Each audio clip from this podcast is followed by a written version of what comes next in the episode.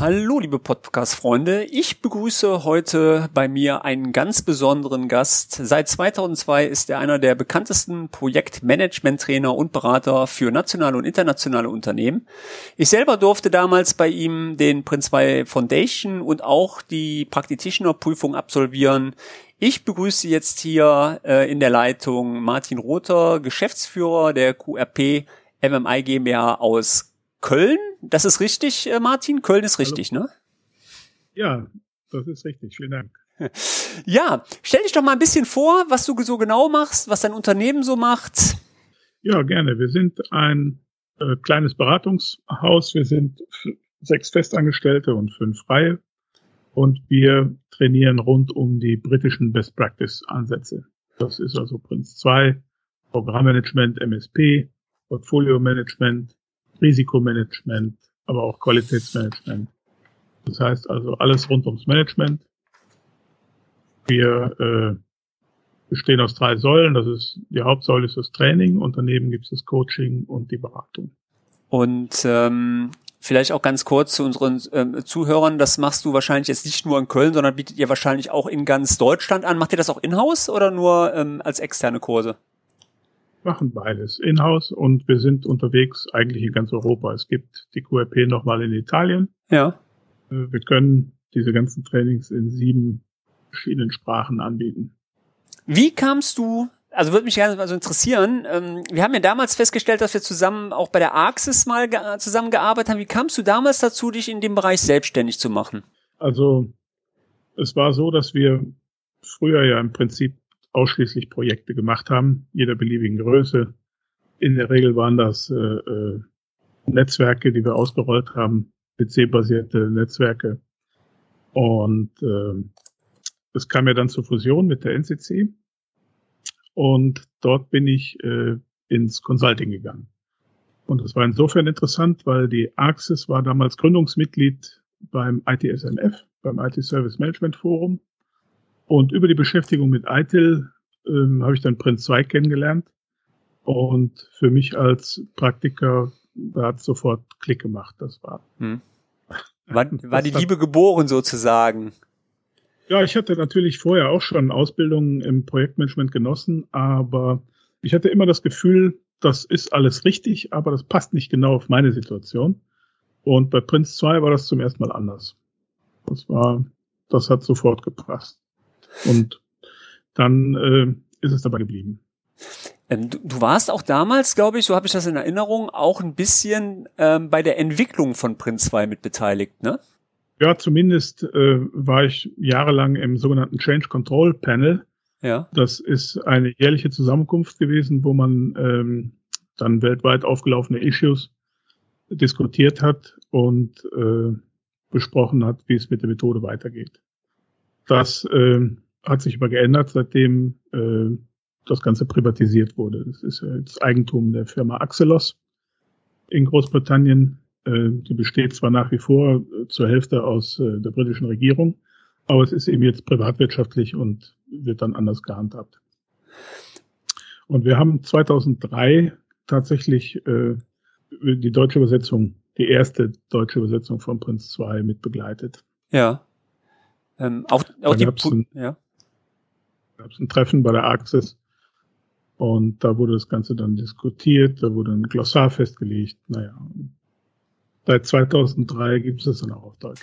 Ähm, ich kann ja von meiner eigenen Erfahrung sagen, dass du auch jemand bist, der ähm, auch in seinen, ähm, sage ich mal, ähm, Unterrichten sehr stark auch immer geschafft hat, äh, die, sage ich doch, sehr hohen theoretischen Anteil mit Praxis sehr zu untermauern. Ähm, würdest du denn sagen, dass Prince zwei in den Jahren hinweg auch eine sehr positive Entwicklung genommen hat? Oder würdest du sagen, es ist ähm, nach wie vor noch sehr bürokratisch? Gesagt. Das ist ja immer so der Nachteil, den man Prince zwei so ein bisschen nachteilt, aufgrund der Anzahl ähm, ja, an, an, an, an Dokumenten, die man auch pflegen muss, dass es sehr ähm, komplex ist und für kleine Unternehmen halt nicht gerade so eins zu eins ähm, umzusetzen ist. Ja, das, ähm, das, äh, das stimmt eigentlich so nicht. Ähm, es ist so, es gibt bei Prince in der Tat sechsundzwanzig sogenannte Managementprodukte. Das sind also äh, Informationspakete, die im Verlauf des Projekts an der einen oder anderen Stelle benötigt werden, sei es zur Entscheidungsvorbereitung oder zur Planung oder was auch immer. Aber die Form dieser Informationen, die ist nicht festgelegt. Also ein Arbeitspaket zum Beispiel kann durchaus auch mündlich übermittelt werden. Da braucht man kein Dokument. Es ist ja so, wenn man sich das Thema Projektmanagement mal anschaut, was muss denn da eigentlich wirklich schriftlich passieren? Dann muss es sicherlich ein Soll-Dokument geben, wo drin steht, wie soll es denn sein? Also zum Beispiel ein Auftrag oder ein Plan oder was auch immer. Mhm. Dann braucht man vielleicht noch ein Ist-Dokument, wo drin steht, wie ist es denn? Also irgendwie ein Bericht. Und dann braucht man noch was für zwischendurch. Also irgendwie eine Liste offener Punkte oder so etwas. Mhm. Und dass Prince jetzt nicht drei, sondern sechsundzwanzig davon hat, ist eigentlich mehr Komfort. Man kann das auch alles zusammenschnurren lassen. Das heißt, die Kombination von Dokumenten wird ja sogar empfohlen, indem man bei kleineren Projekten eben den, den Formalitätsgrad runterschraubt. Aber das ist ein äh, weit verbreitetes Missverständnis, dass Prince zwei dokumentenlastig ist. Genau. Ja, ich kann das auch selber bei mir feststellen. Also ich setze ja auch mein, mein Best Practice da um und ähm, ich bin natürlich im Gegensatz zu dir natürlich auch sehr toolgebunden. Die Diskussion, die hatten wir vorher auch ein bisschen bei unseren ähm, Unterrichtseinheiten.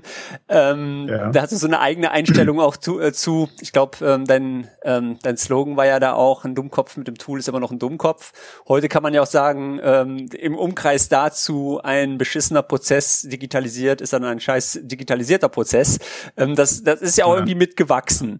Und ähm, was ja. ich bei dir wirklich so ähm, gut fand und mir, also du hast wirklich sehr viele Tipps für die Praxis mitgegeben, die ich heute auch noch ähm, anwende, nach wie vor. Ich habe immer noch immer meine sieben Dokumente, wo ich jedes Projekt hervorragend ähm, mitmanagen kann. Ja. Ähm, ja, ja. Die Frage, die mich mal so interessieren würde, wie du den Punkt siehst. Ähm, laut, also wenn man Prince zwei sieht, gibt es ja ein klares Rollenkonzept eigentlich, dass jeder eine bestimmte Rolle hat. Ja. Und gerade bei kleinen ja. Unternehmen ist es ja oft so, dass der Projektleiter auch eigentlich die durchführende Kraft ist, was eigentlich ja, ja. eigentlich egal in welcher Methode ich unterwegs bin, im Gegensatz ist. Aber die Unternehmen, die müssen ja so leben und die müssen auch so ticken. Ja. Und ja. Ähm, ja. Hast du da auch mittlerweile so einen, so einen Best-Praxis-Ansatz von deiner Seite, wie diese Unternehmen gerade in dieser Größenordnung auch relativ geschmeidig ähm, mit Prince zwei arbeiten können? Also es ist ja bei Prince vorgesehen, dass die äh, Aufgaben, die in einem Projekt anfallen, sozusagen über Rollendefinitionen abgebildet sind. Mhm. Und bei einem kleinen Projekt muss einfach eine Person mehrere Rollen übernehmen. Mhm. Bei einem großen Projekt kann man das auf mehrere Köpfe verteilen. Ein typisches Beispiel ist äh, der Projektsupport. Der hat zum Beispiel die Aufgaben, sich um Ablagestrukturen und sowas zu kümmern. Ja, und bei einem kleinen Projekt muss der Projektmanager die Rolle auch noch übernehmen. Bei einem großen Projekt hat er vielleicht Glück und kann es delegieren. Das heißt, mit Hilfe dieses Rollenkonzepts ist man für jede Größe gewachsen. Mhm. Also, ich würde mal sagen, technisch, auch wenn das jetzt nicht klug ist, könnte man Prince zwei sogar mit zwei Personen durchführen. Eine Person oben, eine Person unten, das würde theoretisch gehen. Das ist natürlich nicht empfohlen, aber technisch wäre das machbar. Für die Zuhörer, die sich dafür interessieren, ihr hattet doch damals dieses Apollo-Beispiel mal gemacht. Habt ihr das immer noch in eurem Programm? Nein, das Apollo war äh, eine, eine äh, Simulation für I T I L. Okay, dann hatte ich bei, das falsch. Ja, gut, dann habe ich das falsch in der in der Erinnerung gehabt. Okay, ja. Bei Prince zwei, da gibt's die äh, Challenge of Egypt. Was ist das? Legosteinen, die Pyramiden nachgebaut werden. Ah, okay, also, das hört sich interessant an. Ähm, das ist quasi auch spielerisch quasi an die Methode herangeführt zu werden. Ja, genau, genau. Das ist ganz nett. Also wir setzen es relativ selten ein, aber ähm, das ist ganz nett. Man muss die Pyramiden bauen und ständig ändern sich Rahmenbedingungen. Wie oft bietet ihr das an? Also äh, nur in-house, ah, okay. auf Nachfrage. Wir ja. bieten es nicht offen an. Und da, weiß ich nicht, zwei, dreimal pro Jahr machen wir das. Okay. Ähm, lass uns mal ein bisschen ein bisschen so in den Prozess reingehen, weil Prince zwei hat natürlich ähm, auch einmal grundsätzlich den Lenkungsausschuss. Da gibt es ja mittlerweile auch Zertifizierungen für, für den Bereich. Ja. Ähm, ja. Magst du dazu mal ein bisschen was erzählen? Also wenn sich jetzt zum Beispiel wirklich einer für so eine Projektmanagement-Methodik... Nee, fangen wir mal anders an, die Fragestellung. Wenn ein Unternehmen sich theoretisch für eine Projektmanagement-Methodik interessiert einzuführen, dann wäre ja quasi bei dir genau an der richtigen Adresse. Wie wäre denn also das Vorgehen? Wie würdest, würdest du dann empfehlen, ein Unternehmen vorzugehen? Also zunächst mal sollte man sich darüber klar werden, was überhaupt auf dem Markt sozusagen angeboten wird. Mhm. Da ist ja im Moment, sagen wir mal, eine ganze Menge. Da wird gesprochen von traditionellen Ansätzen, von hybriden Ansätzen, von agilen Ansätzen. Und äh, das sollte man vielleicht im Vorfeld erstmal klären, womit man es da überhaupt zu tun hat. Mhm. Dann gibt es äh, zum Thema Projektmanagement einen amerikanischen Ansatz, das Project Management Institute. Es gibt hier in Deutschland die Gesellschaft für Projektmanagement e V, die äh, sind nationales Mitglied der I P M A, der International Project Management Association, ein zweiter großer Ansatz. Und dann gibt es PRINCE zwei, dann gibt es in der Softwareentwicklung das V-Modell und Scrum. Als erstes würde ich vielleicht mal festhalten wollen, dass ähm, P M I und auch die Schriften der G P M, das Buch nennt sich P M drei, kompetenzbasiertes Projektmanagement, das sind Nachschlagewerke. Das sind keine Methoden. Das im Vorwort des äh, P M-Books steht zum Beispiel klar drin, this is not a methodology. Mhm. Das ist äh, eine Fähigkeitsausbildung für Projektmanager. Das heißt also, der Projektmanager steht im Schwerpunkt und seine Fähigkeiten, äh, sein, sein Werkzeugkasten sozusagen, der wird dort herausgebildet, gearbeitet. PRINCE zwei dagegen ist äh, ein Projektmanagementsystem, das eine Organisation als Ganzes implementieren muss. Das heißt also, äh, PRINCE zwei ist ein ja, relativ schlankes Regelwerk und äh, ist nichts für einzelne Personen, sondern eher für Organisationen. Das heißt also, man stellt sich nach PRINCE zwei auf. PRINCE zwei enthält mehrere Methoden, unter anderem eben eine auch zur Durchführung von Projekten, aber auch zum Umgang mit Änderungen oder mit Risiken äh, oder zum Umgang mit Qualität. Und innerhalb dieses Managementsystems ist es dann unter Umständen sehr hilfreich, Projektmanager zu haben, die nach P M I oder I P M A G P M ausgebildet sind. Aber PRINCE ist etwas, das kann nicht einer alleine machen, sondern das muss äh, die ganze Organisation ähm, durchführen. Das, das liegt vielleicht auch ein bisschen daran, die, äh, der Projektbegriff ist durchaus unterschiedlich definiert. Also in den U S A zum Beispiel äh, wird als Projekt definiert eigentlich der, der Lieferteil, die sogenannte Delivery. Das heißt also, äh, wenn man Projekte auffasst als Kunden-Lieferanten-Beziehung, dann äh, sehen die Amerikaner das Projekt eher so als, als Herstellungsvorgang oder Herstellungsorganisation. Ja. Da, da spielt auch der Work-Begriff, der Arbeitsbegriff eine große Rolle. Ne? Typische Vertreter ist so M S Project, ne? so, so Vorgänge planen, Arbeitsorganisation machen. Ne? Und, und PRINCE zwei äh, klammert dieses Thema aus. Das heißt also, die Spezialisten, die Menschen, also die die eigentliche Arbeit im Projekt äh, erbringen, die müssen ja gar nicht nach PRINCE zwei arbeiten, sondern denen ist es, äh, es hängt mit der Delegation von Verantwortung zusammen, dass man es den Leuten natürlich auch überlassen muss, mit welchen Verfahren sie ihre Arbeiten herstellen. Mhm. Also schönes Beispiel ist vielleicht, wenn man einen Umzug plant, dann beauftragt man möglicherweise eine Möbelfirma, eine Umzugsfirma, aber man würde ja nie auf die Idee kommen, die Arbeit der Möbelpacker zu planen. Mhm. Also das ist, das ist ja, das Schlimme ist ja, es gibt ja einen Zusammenhang zwischen Verantwortung und Autorität. Und wenn man jemandem vorschreibt, wie er was zu machen hat, dann ist man auch dafür verantwortlich, was rauskommt. Das heißt, möchte man mit mehreren Parteien zusammenarbeiten und möchte man, dass die Verantwortung übernehmen, dann muss man ihnen auch die Autorität dazu geben. Und dazu zählt die Entscheidung der Vorgehensweise. Deswegen kommt es im Alltag manchmal zu Verwirrungen, dass manche sagen, äh, ja, äh, Scrum ist eine Projektmanagement-Methode als Beispiel. Ne? Das ist ein agiler Ansatz zur Herstellung von Produkten. Das hat mit Projektmanagement relativ wenig zu tun.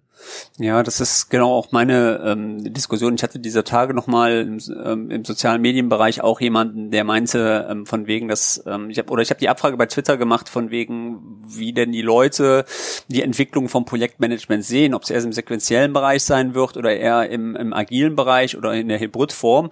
Und sehr interessant waren alle, ähm, fast abgestimmt haben auf den agilen Bereich. Ähm, wo mhm. ich, ähm, ich bin ja mittlerweile auch an der F O M tätig im Projektmanagement, auch lehre, ähm, dass das nicht so ganz vereinbar ist, ähm, weil wir ja auch noch gesetzliche Anforderungen haben, die wir erfüllen müssen. Also das B G B ja zum Beispiel auch eine große Rolle, Werkvertrag, wo ich auch da im Qualitätsmanagement gebunden bin, verschiedene Punkte innerhalb eines Projektes gesetzlich sicherzustellen, dass eine Abnahme erfolgt, wo mir Prince zwei ja. ganz klar, und das muss man dann auch so sehen, die Werkzeuge auch zur zur Hand gibt, wie sowas erfolgen kann. Ja, und das sehe ich einen großen Mehrwert an der an der Methode. Also ich bin ja auch ein großer Freund, ähm, durch dich natürlich auch angeführt worden, ähm, dass es auch wirklich funktioniert. Ähm, ich glaube, ich weiß es nicht, ähm, ich denke im I T I L hat man damals auch den Fehler gemacht, dass man versucht hat, alles nach ähm, Buch umzusetzen, ähm, was auch keine gute Idee war, denke ich. Ja, nee. äh, I T I L schreibt ja nicht vor, dass man das so machen muss, sondern kann. Und ich glaube, das ist so ja. der Ansatz, den viele vergessen. Ja, das ist wohl wahr. Ähm, ich glaube, dass es in Zukunft, also wenn ich den Begriff verwenden darf, dann wird es hybrid sein. Das heißt also, man wird eine Projektmanagement-Methode benötigen, so oder so. Ja. Und in der Herstellung wird es höchstwahrscheinlich agil zugehen. Ich genau. meine, ähm, man darf ja auch nicht vergessen, agil ist ja eigentlich, äh, was wirklich neu ist an agilen Methoden, ist ja eigentlich der Ansatz, ein minimal lebensfähiges Produkt herzustellen. Hm. Also ähm, die Erkenntnisse kommen ja aus der Softwareentwicklung, dass, äh, dass man sagt, ja, wenn, wenn ich mit einem äh, Produkt warte, bis es fertig ist, kann das sein, dass der Wettbewerb schon lange an mir vorbeigezogen ist und mir Marktanteile weggenommen hat. Mhm. Deswegen lass uns fokussieren auf ein minimal überlebensfähiges, minimal verkaufsfähiges Produkt, dieses sogenannte Minimum Viable Product, und das setzen wir so schnell wie möglich raus und machen den Rest über Iterationen äh, so nach und nach dann fertig. Das hat natürlich, wenn sozusagen der Kunde sowas akzeptiert, hat das natürlich Riesenvorteile, weil er von Anfang an sozusagen eingebunden wird, nicht, in die Entwicklung. Ja. Aber ähm, das funktioniert nicht mit jeder Software. Das funktioniert überhaupt nicht mit jedem Produkt und auch nicht in jeder Branche.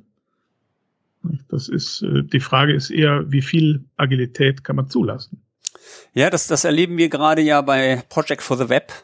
Genau so ist das Projekt ja jetzt auch auf den Markt gekommen, und ähm, das sind natürlich sehr viele, es gibt halt Power-User im Microsoft Project, und dann gibt es auch wirklich jemand, der einfach nur einen Projektplan darin erstellen möchte, den dann ablegt, verstauben lässt und nach einem halben Jahr wieder auf ähm, macht. Mhm. Und bei Project for the Web, es ist genau wie du gerade gesagt hast, und da ist natürlich die eine Fraktion, die ähm, schreit super, endlich mal ein Produkt, was nicht so komplex ist und funktioniert, und die anderen sagen, mir fehlen die Hälfte der Features.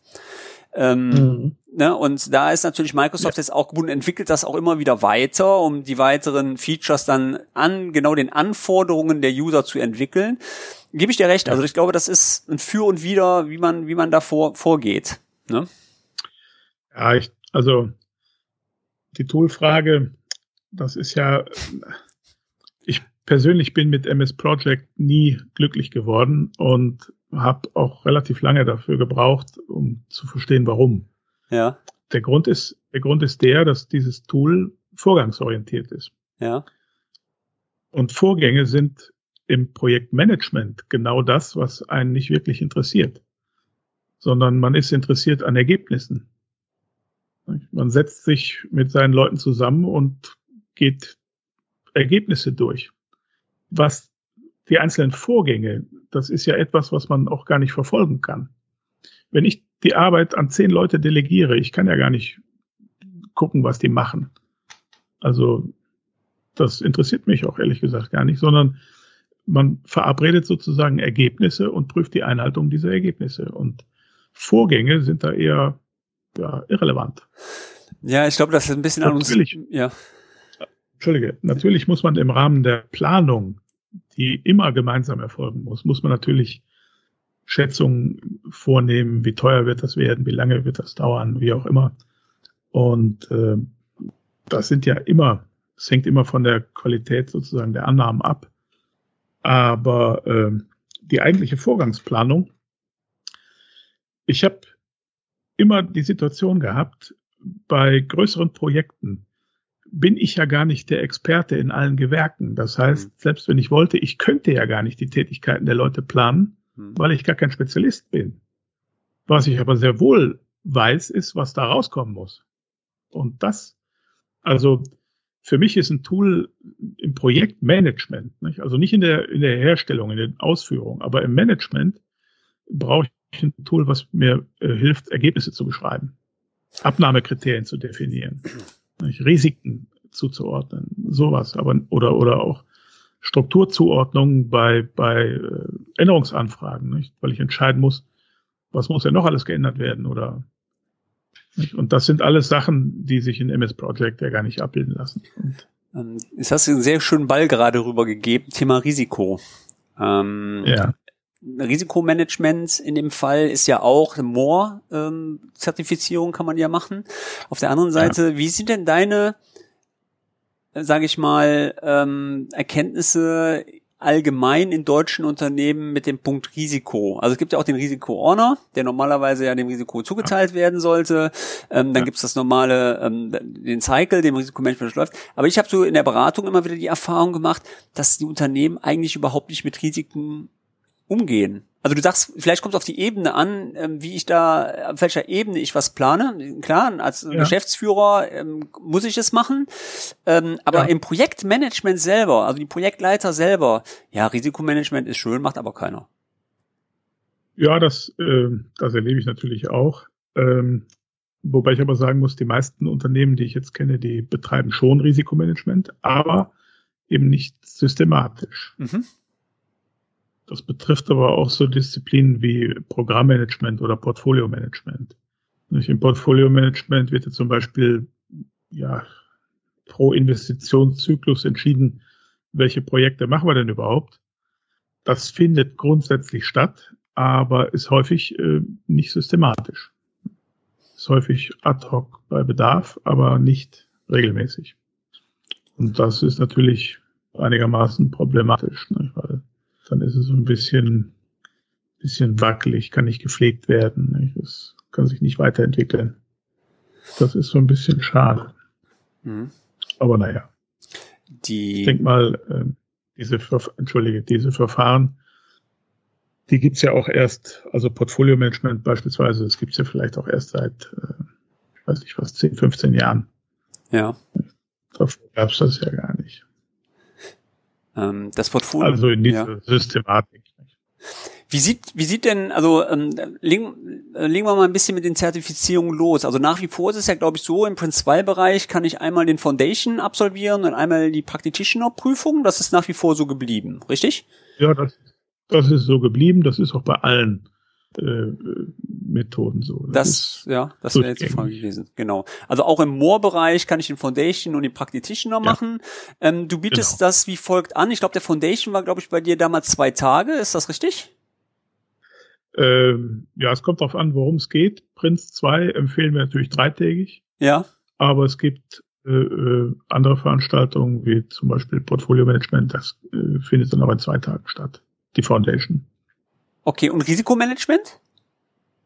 Da ist es genauso, zwei Tage Foundation und zwei Komma fünf oder drei Tage Practitioner.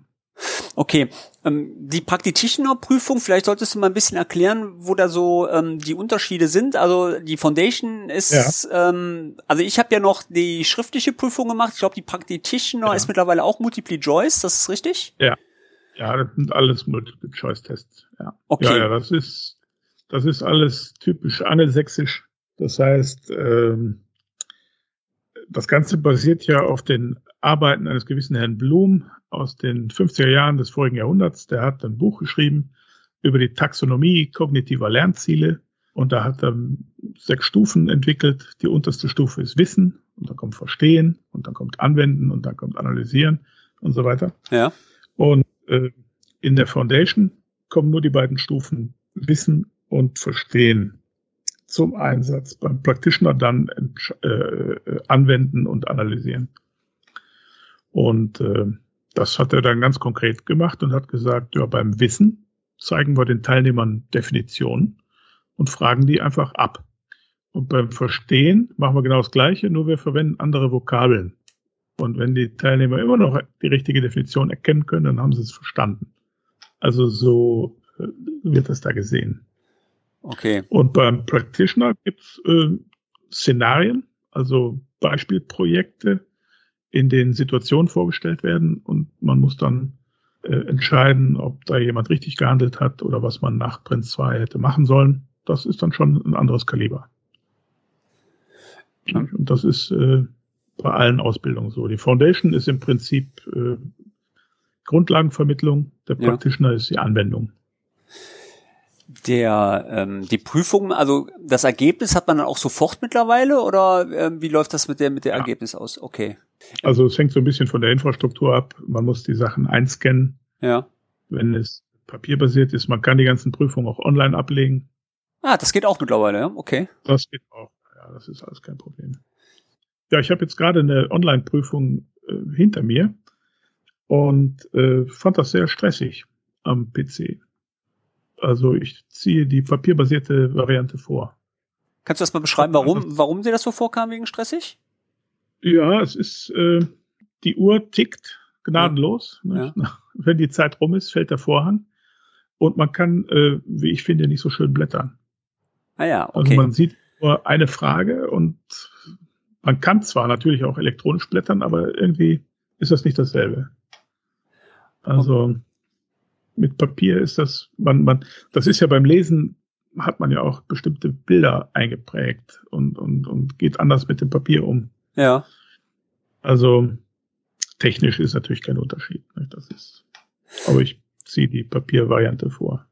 Wenn, wenn man jetzt eine Prüfung macht, also wenn du jetzt, wenn sich jetzt jemand für allgemein für Projektmanagement, ähm, Weiterbildungen interessiert und der steht jetzt, wie du schon gesagt hast, vor diesem großen Berg. Es gibt ja jede Menge und jeder Anbieter äh, mehr oder weniger hat ja auch da ähm, seine seine Werbung im, im Spiel.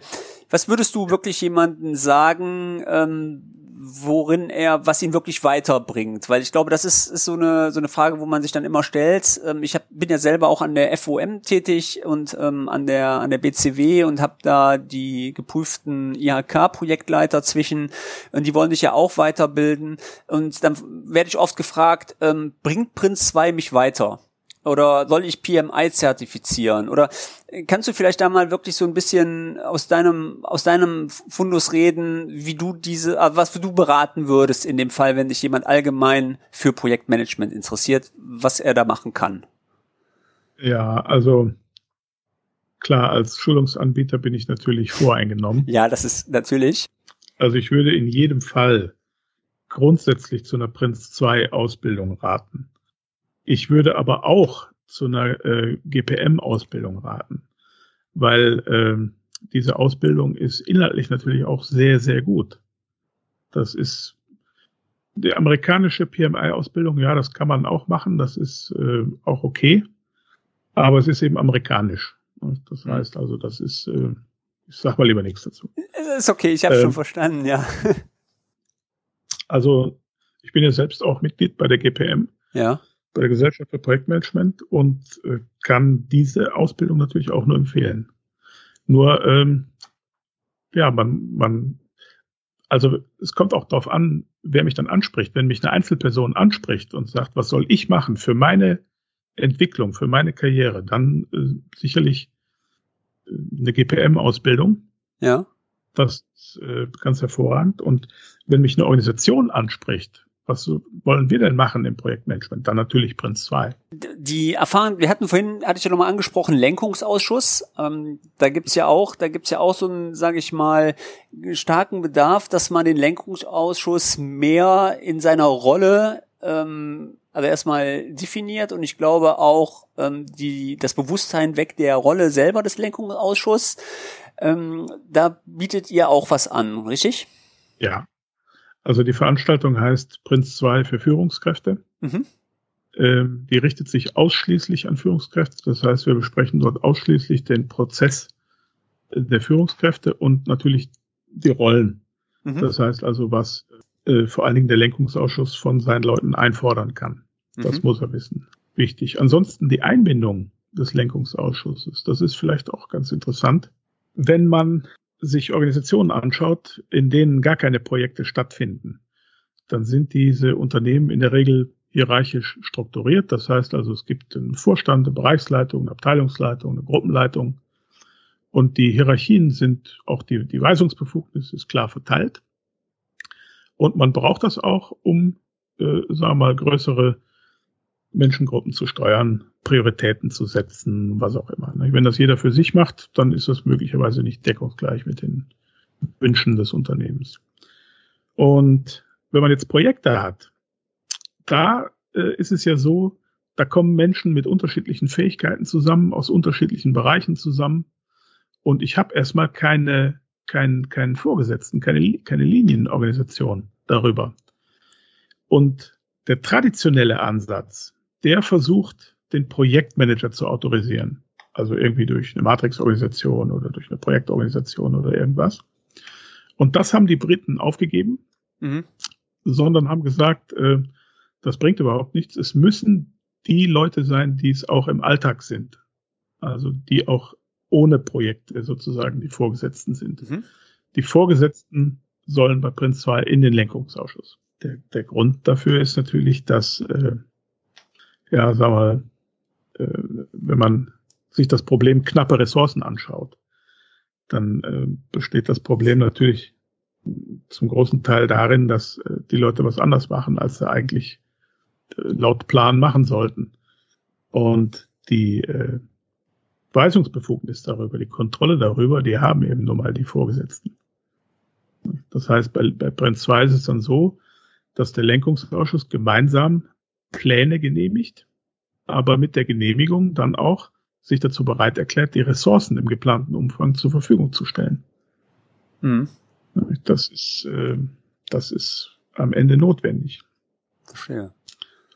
Es gibt ja, es gibt ja auch, äh, ja, sagen wir mal, uralte Managementprinzipien. Äh, eins heißt zum Beispiel äh, Unity of Command, was so viel bedeutet wie: Eine Ressource sollte innerhalb einer Organisation nur von einer einzigen Stelle Anweisungen erhalten. Hm. Und wenn man davon abweicht, gibt es Unordnung. So, und dann hat man die klassische Situation, das Projekt möchte was von einem und die Linie auch. Und schon ist man da im Konflikt. Und lösen kann man den nur, indem man Linie und Projekt sozusagen verbindet. Nicht? Indem Prince zwei fordert, dass Lenkungsausschussmitglieder den Ressourcen gegenüber weisungsbefugt sein müssen. Hm. Und, und das in einem Prince-Projekt Ja. ja, Entschuldigung. Das ist, glaube ich, auch der Punkt. Im Prince-Projekt ist der. Sprich ruhig. Das ist, glaube ich, auch der Punkt, wo die Amerikaner ähm, eher mit dem militärischen ähm, Diktatur ähm, um die Ecke kommen. Das merkt man einfach auch, denke ich, im, im P M I, dass es schon sehr hierarchisch und sehr geordnet zugeht, wie im Gegensatz zu Prince zwei, wo man genau diese Schnittstellen, die du gerade gesagt hast, ähm, wirklich ja. ähm, homogen und weich löst. Naja, es gibt natürlich Unterschiede, nicht? Kulturelle Unterschiede, das ist sicherlich so. Ja. Also, ähm, das kann man in allen Lebensbereichen natürlich feststellen. Ähm, jetzt ist es so wahrscheinlich, ähm, ich muss das Thema mal ansprechen, ähm, du bist wahrscheinlich auch jetzt momentan, wir müssen festhalten, wir haben jetzt März zwanzig zwanzig, die Corona-Krise ja. herrscht in Deutschland, verändert gerade ein ja. wenig den Lebensraum und du als Schulungsanbieter wirst wahrscheinlich auch betroffen sein. Die Frage ist ja. natürlich, wenn ein Hörer jetzt gerade auch die Zeit nutzen möchte, sich weiter zu bilden, du bietest das wahrscheinlich auch digital an, richtig? Die Weiterbildung. Ja, also wir bieten alle unsere Seminare in einem virtuellen Klassenzimmer an. Das heißt also, die Teilnehmer brauchen nur einen Internetzugang, funktionierende Lautsprecher und bei Bedarf ein Mikrofon. Und äh, dann läuft das genauso wie in einem Präsenzseminar. Toll. Und der Unterschied ist vielleicht nur, dass äh, die Kurse etwas anders aufgebaut sind, mit ja. deutlich mehr Pausen, mit sehr viel mehr Interaktion, weil es sehr anstrengend ist, äh, den ganzen Tag am P C zu sitzen. Nicht? Das äh, ist bei einem Präsenzseminar anders. Nicht? Das sind schon Unterschiede, aber das ist kein Problem. Womit arbeitet ihr, arbeitest du da, wenn ich fragen darf? Äh, das Produkt nennt sich Goto-Training. Ah ja, von, von, von Citrix, Citrix, ja, okay. Ja. Ja. Martin, hör mal, ich könnte dir eigentlich stundenlang zuhören. Wir kommen so langsam ans Ende. War wieder super interessant, hör mal. Könnt ihr ja immer stundenlang zuhören. War damals schon so. Vielen Dank. Dankeschön. Jederzeit gerne. Ähm, letzten Worte gehören immer meinem Gast. Möchtest du noch irgendwas meinen Zuhörern sonst noch mitteilen? Ja, ich äh, wünsche natürlich allen, dass sie gesund bleiben. Ja, das... sagen wir mal, diese Seuche irgendwie in den Griff bekommen wird. Bekommen, genau. Und schnellstmöglich wieder ein normales Leben in Deutschland stattfinden wird. Wobei ich denke, es wird eine Zeit, es gab eine Zeit vor Corona und es wird eine Zeit nach Corona geben. Aber ich glaube, die Welt wird da ein bisschen anders nach aussehen. Das wird es auf jeden Fall, ja. Es wird wieder mehr Toilettenpapier geben. Genau, in dem Sinne. Ich wünsche dir was, Martin. Bleib gesund und ich hoffe, wir hören ja, wieder bald voneinander. Alles klar, bis dann. Ciao.